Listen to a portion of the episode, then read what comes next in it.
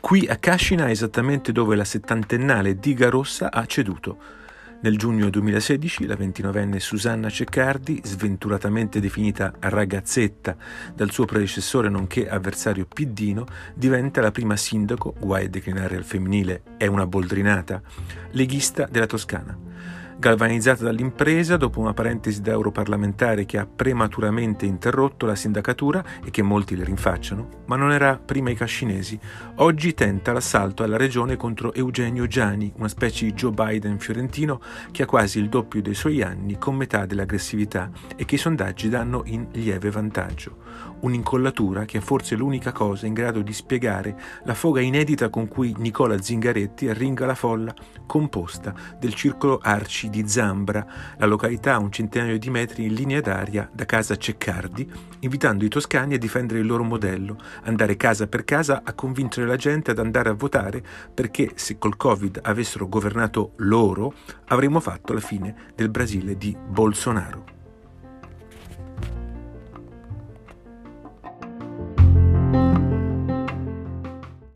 Ecco perché dovete combattere per Michelangelo e per Eugenio, perché questa è la posta in gioco, il cuore della democrazia da salvare, con la quale non dobbiamo avere paure, perché siamo la forza politica che garantisce l'alternativa alla peggiore destra europea.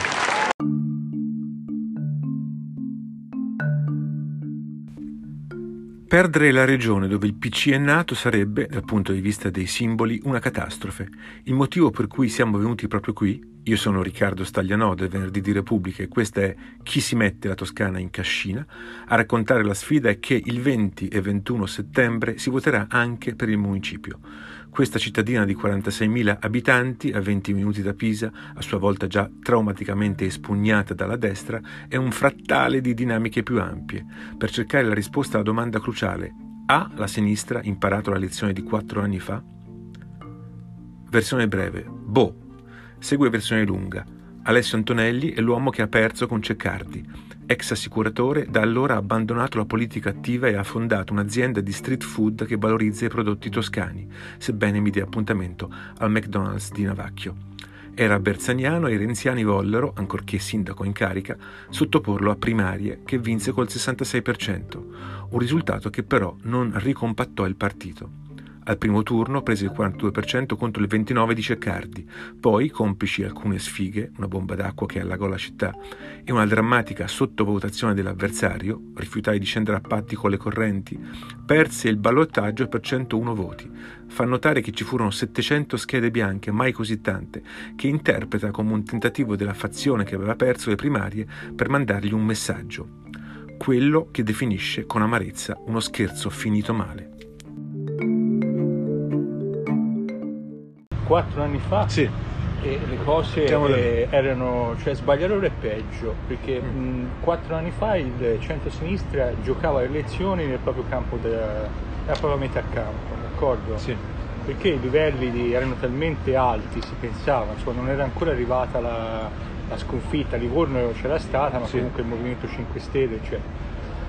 Quindi il P D era molto bravo nel, nel dividersi. Eh, soprattutto perché sapeva che poi magari ci sarebbe stato eh, le, le varie correnti avrebbero eh, in base a, a pesi e contrappesi mh, diciamo avuto la loro rappresentanza. Questo era, diciamo, nei fatti il ragionamento.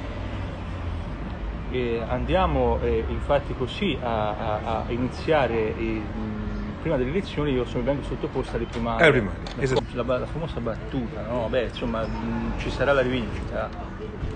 Perché tutti, comunque, anche fra chi la pensava differentemente, pensava che non finisse, diciamo, quella sconfitta, capito? Ma pensava, diciamo, di, di si fa, diciamo, no, far vincere di poco, quindi si porta sulla graticola per poi dirgli, bene, allora questo è questo, che fai, salti. Ah, dici quelle famose schede bianche, diciamo, sì, diciamo, sì, sì. Di poco, eh, sì. Ecco, sì, sì, cioè, mh, sì. Ecco, è setta sì, farsi sì. Fino a un certo punto. Sì, sì, cioè c'era un, c'era un disegno, diciamo, che, sì, pana, finito che male, poi è finito male. Scherzo finito male. Scherzo finito male. Scherzo finito male. Scherzo finito male. Sì, sì, sì. Oggi, almeno su quel fronte, le cose sono migliorate.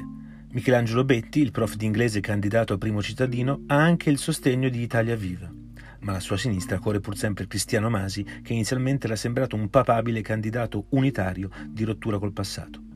Parla di trasformare uno dei tanti edifici orfani dell'industria del mobile rottamata dall'IKEA in un centro di medicina di prossimità, di sostenibilità ambientale, di innovazione, ma lo fa a un volume, lo confermano gli audio dei file registrati, decisamente più basso di Gianni e Zingaretti. Il nostro programma si va, parte da quattro termini chiave, da quattro parole chiave: innovazione, istruzione, ambiente e solidarietà.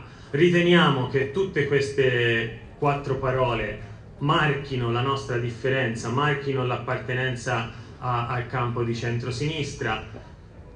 Mm, anche solo detto eh, velocemente, l'istruzione è sempre stata la voce con più tagli quando al governo c'è stato il centrodestra. La solidarietà noi la intendiamo in maniera universale e quindi il, i diritti spettano a tutti e non, e non ci sarà mai un prima qualcuno o prima qualcun altro, perché si, i diritti devono essere uguali per tutti. L'innovazione è una chiave su cui il nostro comune è ripartito Dopo il, dopo il tramonto de, del mobile. Il, l'innovazione e la ricerca sono state la nuova connotazione territoriale per, questo, per il nostro comune, da, dall'antenna interferometrica Virgo a, alle sessanta aziende de, del polo tecnologico. E, e l'ambiente, perché lo, lo sviluppo, volendo pensare alle future generazioni, non può che passare per uno sviluppo sostenibile, per, un, per passare da, dalla... Per cercare di portargli via voti al centro li hanno messo contro un leghista molto, ma molto più rassicurante della leonessa Ceccardi.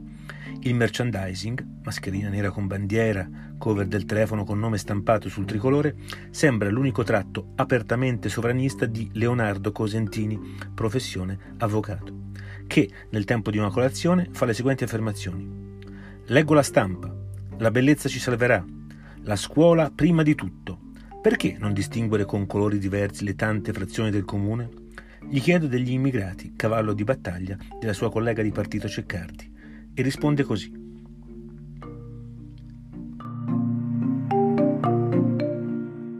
C'è solo una categoria di persone che a me dà, sì, diciamo, fastidio. Sono fannulloni. Quelli che, cioè, li considero anche pericolosi. Perché? Perché una persona che non ce la fa nulla da mattina alla sera è una persona che nel novantanove per cento dei casi mi finisce per compiere azioni poco edificanti. Quella è l'unica categoria di persone che io guardo con sospetto.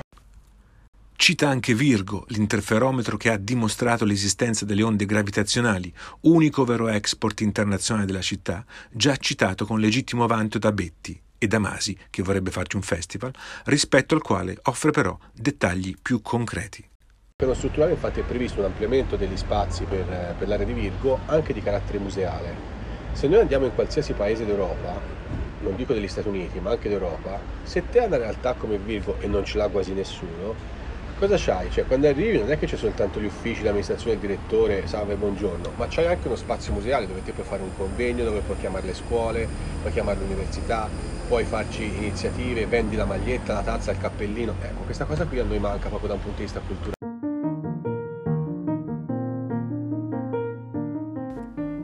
Pretestuosa è invece la sua critica alla sanità regionale, che ha retto bene anche durante il coronavirus e che lo stesso Economist lodava di recente per la scelta di fornire gratis ai cittadini mascherine che, a quanto pare, il comune reimpacchettava con il suo logo per accaparrarsi indebitamente la gratitudine dei cittadini. Già, Virgo, la grande antenna per captare il rumore dell'universo e verificare un'intuizione di Einstein, realizzata qui grazie alla visione di Carlo Cacciamano, indimenticato sindaco P C I P D S, morto a quarantotto anni nel duemila.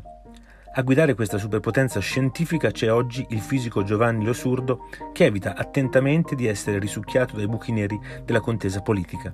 Si limita a ricordare che seicento scienziati da tutto il mondo collaborano al progetto, c'è stata una ricaduta positiva su aziende locali e soprattutto un'azione trasformativa sulle menti degli ottomila giovani che ci hanno visitati nel duemiladiciannove. Sono serviti tempi lunghi, incommensurabili con quelli della politica, ma alla fine l'attesa è stata premiata. Dario Rollo, l'ex militare che ha raccolto da Ceccardi la fascia tricolore quando lei ha preferito Bruxelles al Pisano, si toglie qualche sassolino, anche nei confronti degli altri assessori promossi anzitempo a Roma.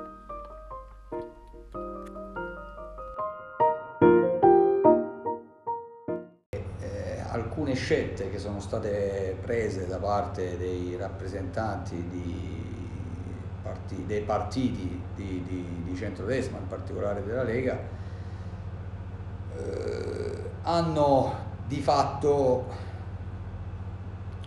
come posso dire, raffreddato quell'entusiasmo. Mi spiego meglio. Il cittadino si aspettava appunto il cambiamento, si aspettava soprattutto che chi aveva poi avuto la fiducia rimanesse e portasse a termine un mandato e, e desse delle risposte concrete alle promesse fatte.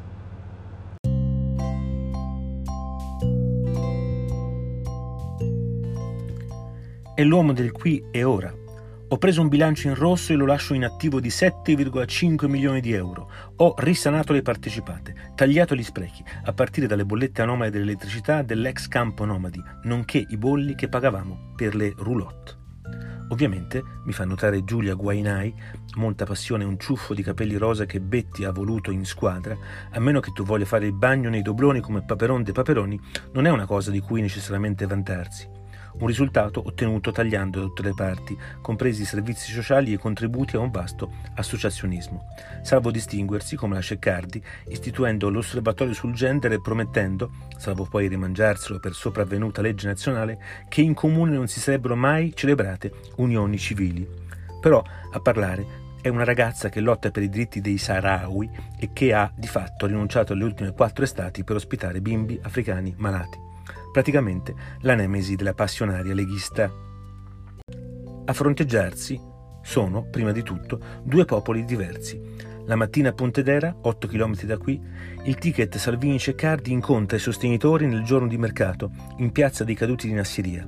Sole assassino, attesa che si protrae per eccesso di selfie al comizio precedente, donne, molte over sessanta, che dicono «sta per arrivare Matteo», come se parlassero del figlio o del fidanzato. Un paio di scalmanati fieramente a bocca aperta spargono droplets e sudore urbi e torbi. Quando arriva, Salvini rincara la dose. Non manderò la mia bambina di sette anni a scuola con la mascherina. Ovazione. Poi Ceccardi rivendica le promesse mantenute.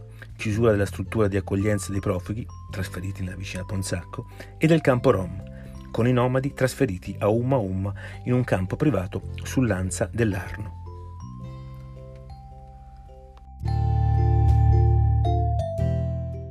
Risposte, diventino fatti. Una delle cose più belle che mi è capitato da sindaco è riprendere gli appunti della mia campagna elettorale e vedere che quelle cose che io avevo promesso in campagna elettorale sono diventate realtà. Sgomberati i campi rom dopo trenta anni.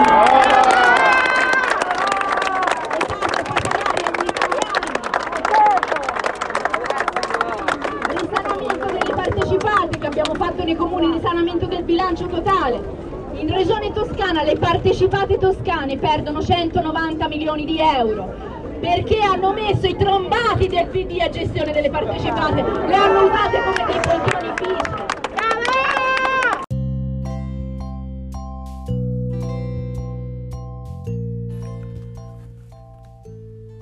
La sera a Zambra i fan di Betti, Gianni e Zingaretti si registrano all'entrata del circolo all'aperto.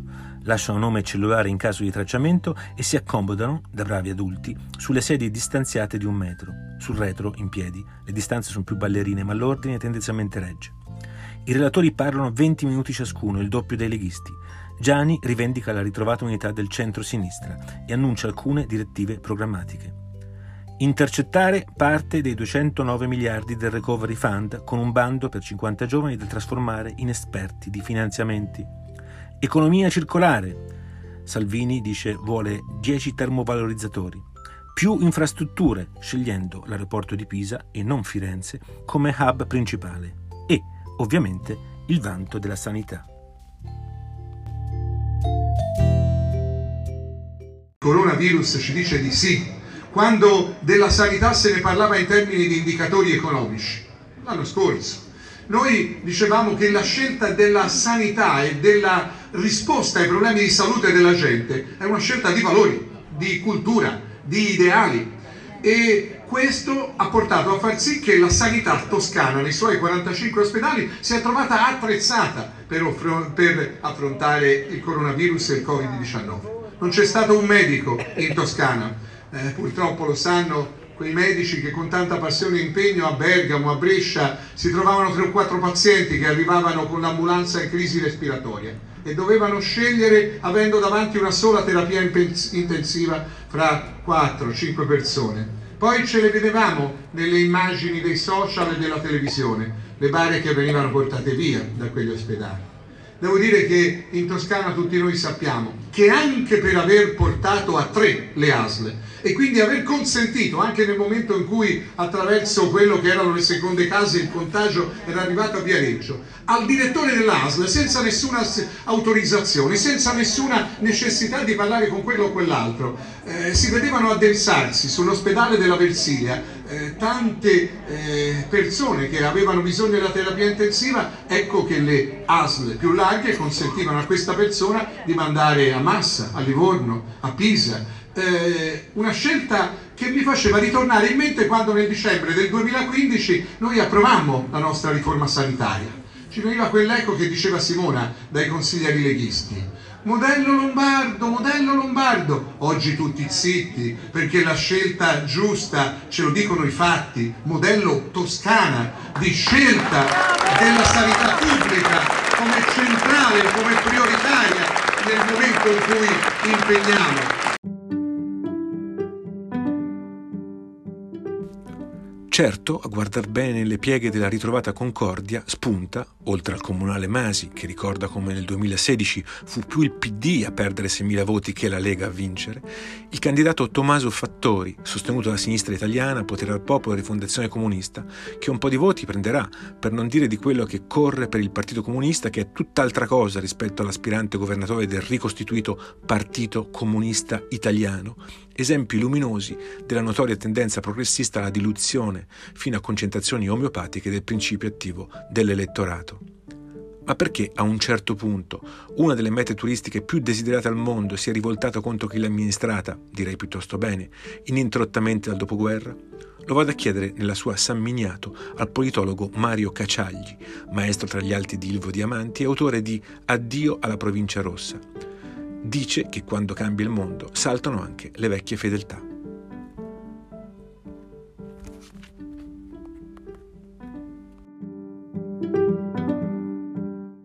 Non c'è più un partito, okay, punto di riferimento, con tutti i suoi difetti di eh, settarismo, di chiusura, sì, però era un punto di riferimento a cui sempre si ritornava, come si torna da un padre burbero e severo. Sì. Non sono più tutte quelle istituzioni facendo a corona, le case del popolo non sono più quelle una volta. Uh-huh. Il sindacato va per conto suo e poi sta con bene, naturalmente, non è più circa la missione, fa per conto suo, difende certi interessi invece di altri.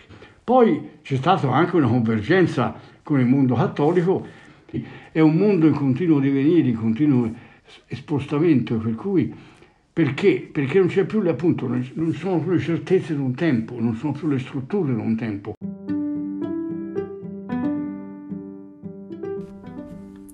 Dice anche che le difficoltà economiche della costa, penso a Livorno e Piombino, hanno trovato in queste nuove forze il loro sfogo, ma ci andrei piano a parlare di fenomeni permanenti. Certe fortune politiche oggi sono rapide da costruire ma anche da dissipare.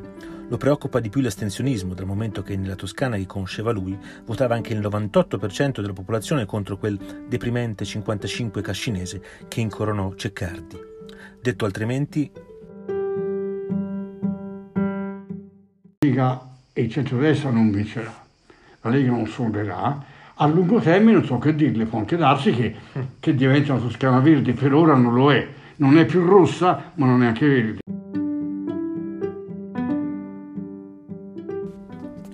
Interpello anche Adriano Prosperi, storico, normalista, leggenda dei miei anni studenteschi pisani. Ammira Cacciagli, ma il suo buon umore è limitato a ritenere che Renzi, con la sua ambizione sfrenata, abbia concluso il suo ciclo, e ciò forse permetterà alla sinistra di ricompattarsi.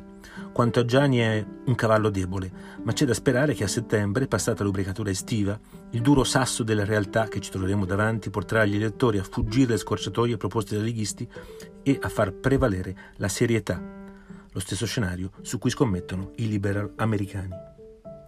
E che, come è successo in Emilia-Romagna, prima di dirigersi alle urne i votanti leniranno le frustrazioni per una sinistra di governo che li ha dati troppo per scontati, ripassando alcuni numerini basilari, tipo i dieci virgola otto miliardi di investimenti esteri attratti nell'ultimo quinquennio, dietro solo la Lombardia, i fondi europei intercettati e spesi tutti, anzi di più, centododici per cento contro il venticinque per cento della Calabria, per dire.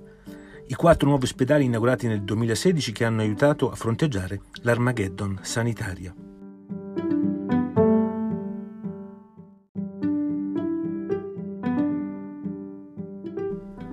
Sul finale incontro anche Michele Parrini, già vice sindaco di Ceccardi, con cui si erano lasciati male perché lui voleva che i vigili pattugliassero dei ponti a rischio crollo, mentre il sindaco li aveva dispiegati, umiliandolo pubblicamente, sullo sgombero dei campi rom. È un geometra sanguigno che ora si ricandida con la sua lista civica. Una sua idea non male è trasformare un paio di vecchie stazioni inutilizzate in sale lettura e coworking. Alla Ceccardi dice non piace governare, le piace la politica, ricordando la lontana coabitazione. E comunque, insiste, più che aver vinto lei, hanno perso gli altri. La sinistra continua a non voler capire che nel duemilasedici non ha vinto la Ceccardi. No? Sì. E tantomeno eh, come, come gli piace imputarmi, il Parrini ha fatto vincere la Ceccardi. Lei prenda due numeri. Sì. Nel duemilasedici la coalizione di centrosinistra ha perso seimila voti. Okay. Parrini ne ha presi millecinquecento, tanto per, no? Poi è vero, l'otto per cento sicuramente avrà contribuito, ma loro si dovrebbero domandare, ma com'è possibile che nel duemilasedici nel duemilaundici abbiamo conquistato il comune con una percentuale che mi pare fosse intorno al settantacinque settantotto per cento, quindi mm. cioè, bulgara, sì. No? E poi siamo ritrovati nel, e la Lega nel duemilaundici entrò in consiglio comunale Susanna con me, sì. con appena appena il quattro per cento giusto per prendere un consigliere, proprio a, a buino, buino, buino. E noi si prese l'otto anche in quel tempo, quindi il doppio della Lega non si prese a quel tempo. Cinque anni dopo è successo fino al mondo. È eh. possibile che questo comune, come dicono loro, sono direi fascisti, no? No, in questo comune erano tutti stanchi, stanchi di una gestione arrogante, clientelare, cioè loro si vergognano a dirlo, ma è così.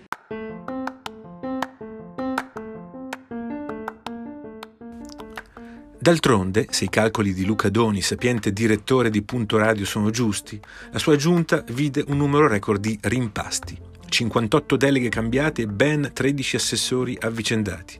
Più di uno ha traslocato a Roma. Rosellina Sbrana, per dire, eletta in consiglio comunale con una ventina di voti e ritrovatasi senatrice in meno di due anni. Roba da far impallidire le parlamentari grilline. O il giovanissimo Edoardo Ziello, assessore al welfare per pochi mesi, prima di essere traghettato in Parlamento come la sua collega, l'ex vigilessa Donatella Legnaioli. Non sorprende che Rollo, l'unico vero paracautista certificato, ora sia in freddo con la predecessora, che non ha considerato di aviotrasportarlo altrove. Il trampolino comunale ha funzionato per il Parlamento, ma forse è più facile il salto, dove le parole chiave hanno la meglio sulla gestione quotidiana. Nella notte dell'orgoglio zingarettiano i militanti hanno, provocatoriamente, messo Imagine, una canzone comunista, stando alla recensione ceccardiana, a un volume che anche i Ceccardi potessero sentirla. La versione classica, non quella che Bobo Rondelli, il geniale cantautore livornese, ha improvvisato per protesta a un comizio leghista e che sentirete tra un attimo. Ci mancava solo che il segretario intonasse questa parafrasi. Immagina tutti quanti, senza paura dei migranti, da Potere al Popolo ai Renziani, votare in massa Gianni. Potete dire che sia un sognatore, ma magari non è il solo.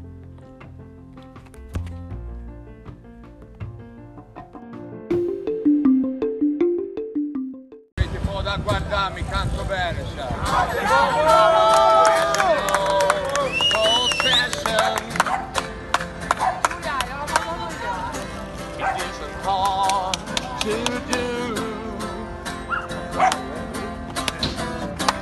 nothing to kill or die for.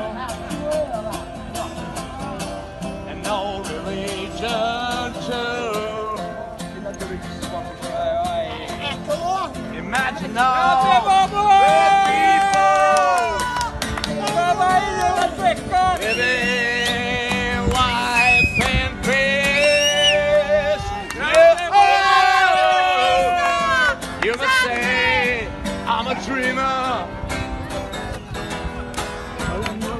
But I'm not the only one.